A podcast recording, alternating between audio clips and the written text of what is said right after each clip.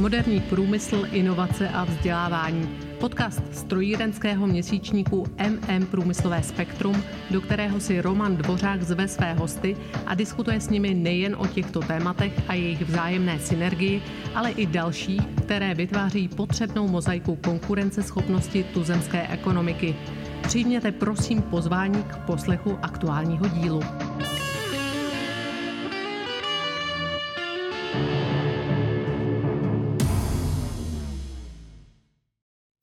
Dobrý den. Tentokrát nemám ve studiu žádného hosta, ani se s nikým telefonicky či online nepropojím.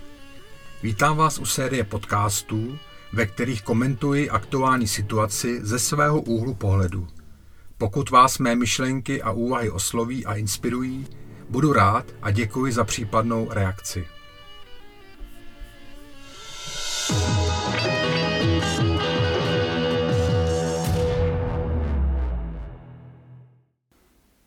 Podvrtnutý kotník českého Honzy. Tuzemský pracovní trh nemá v současné době obsazeno 350 tisíc pozic. I přesto, že jsme si prošli největší krizí moderních dějin a její zásadní ekonomický dozvuk se teprve projeví strmým nárůstem inflace, na volné pracovní síle se to díky štědrým vládním podporám neprojevilo téměř vůbec. Firmám, které před příchodem covidu balancovaly na hranici života a smrti, to uměle prodloužilo život o další období a tak na úřadech práce máme nyní registrováno o necelé 1% více lidí než před koronakrizí. Něco kolem 250 tisíc. Evergreen je, kolik z nich však chce skutečně pracovat. Dostali jsme se do slepé uličky. Inflační spirála roztočila míru požadavků na valorizaci mest v komerční sféře, která bohužel aktuálně při snižování subdodavatelských marží není možná. To vše je přikrmováno neustálým zvyšováním platů ve státní správě na úkor většího zadlužování státu v době krize. Kdo by měl v komerční sféře z pozice řádného hospodáře odvahu na takovéto populistické činy?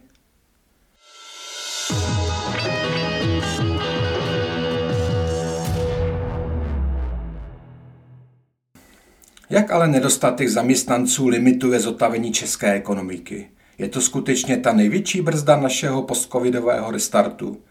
Biznis si své lidi nakonec vždycky nějak obstará, jen mu musí stát podat pomocnou ruku a nekomplikovat mu život, například při náboru lidí v zahraničí. Stále přetrvávajícím problémem, který nás nejvíce paralyzuje a dostává již do neskutečně kolapsového stavu, je ale situace dodavatelsko-odběratelských řetězcích. Struktura zahraničního obchodu se velmi rychle změnila. Svět se posunul do fáze, kdy výrobek několikrát oběhne celý svět, než si najde svého konečného spotřebitele. Výrazně včleněni do sítě globální ekonomiky jsme se postupně stali nedílnou součástí tohoto modelu. Jelikož nemáme dostatečné zdroje nerostných surovin, musíme je dovážet. Stejně tak jako surové železo, kovové či nekovové konstrukční materiály. A pokud bychom si chtěli zvolit nového dodavatele, závazky vůči našim odběratelům nám to nedovolí. Poněvadž jsme proexportně zaměřenou ekonomikou, většina naší produkce se skládá z dovážených vstupních materiálů a komponent, přetvořených a smontovaných a následně směřujících zpět přes hranice. V této chvíli se tak nacházíme uprostřed té nejhorší konstelace nefungujícího organismu. Byly přerušeny klíčové výrobní kapacity a ten náš takzvaný restrukturalizovaný český Honza kterého jsme plní odhodlání vyslali na zkušenou do světa, zaškobrtl a utrpěl zranění. Doufejme, že je ještě stále slučitelná s plnohodnotným životem. Logistika kolabuje, chybí kontejnery a přepravní kapacity na vodě i na souši. Německou již asociace VDMA vyzývá stát řešení. A u nás? Diskutujeme o 106.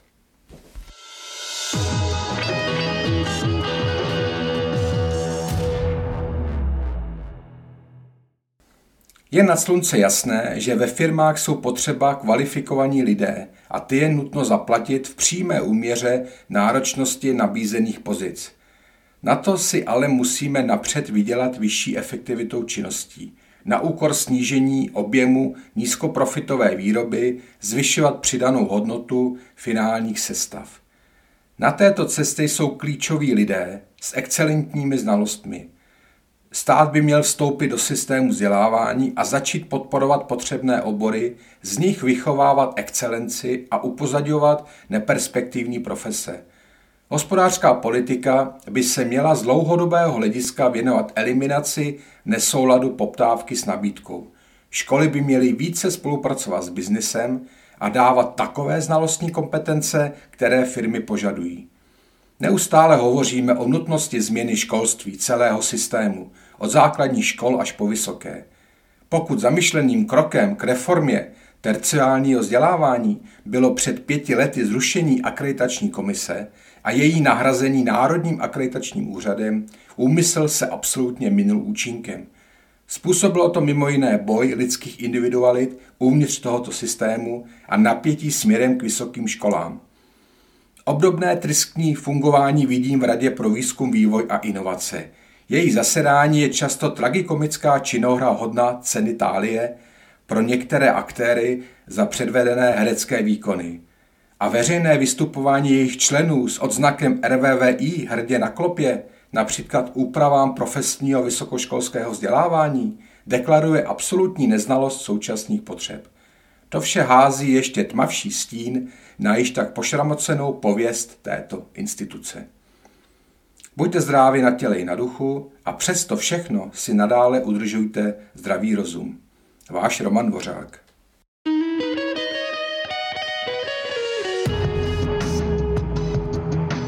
Děkujeme vám za poslech podcastu strojírenského měsíčníku MM Průmyslové spektrum a věříme, že nám zachováte přízeň i nadále. Již nyní připravujeme další zajímavá témata. Aby vám žádné z nich neuniklo, odebírejte prosím naše podcastové vysílání. Děkujeme. Hezký den.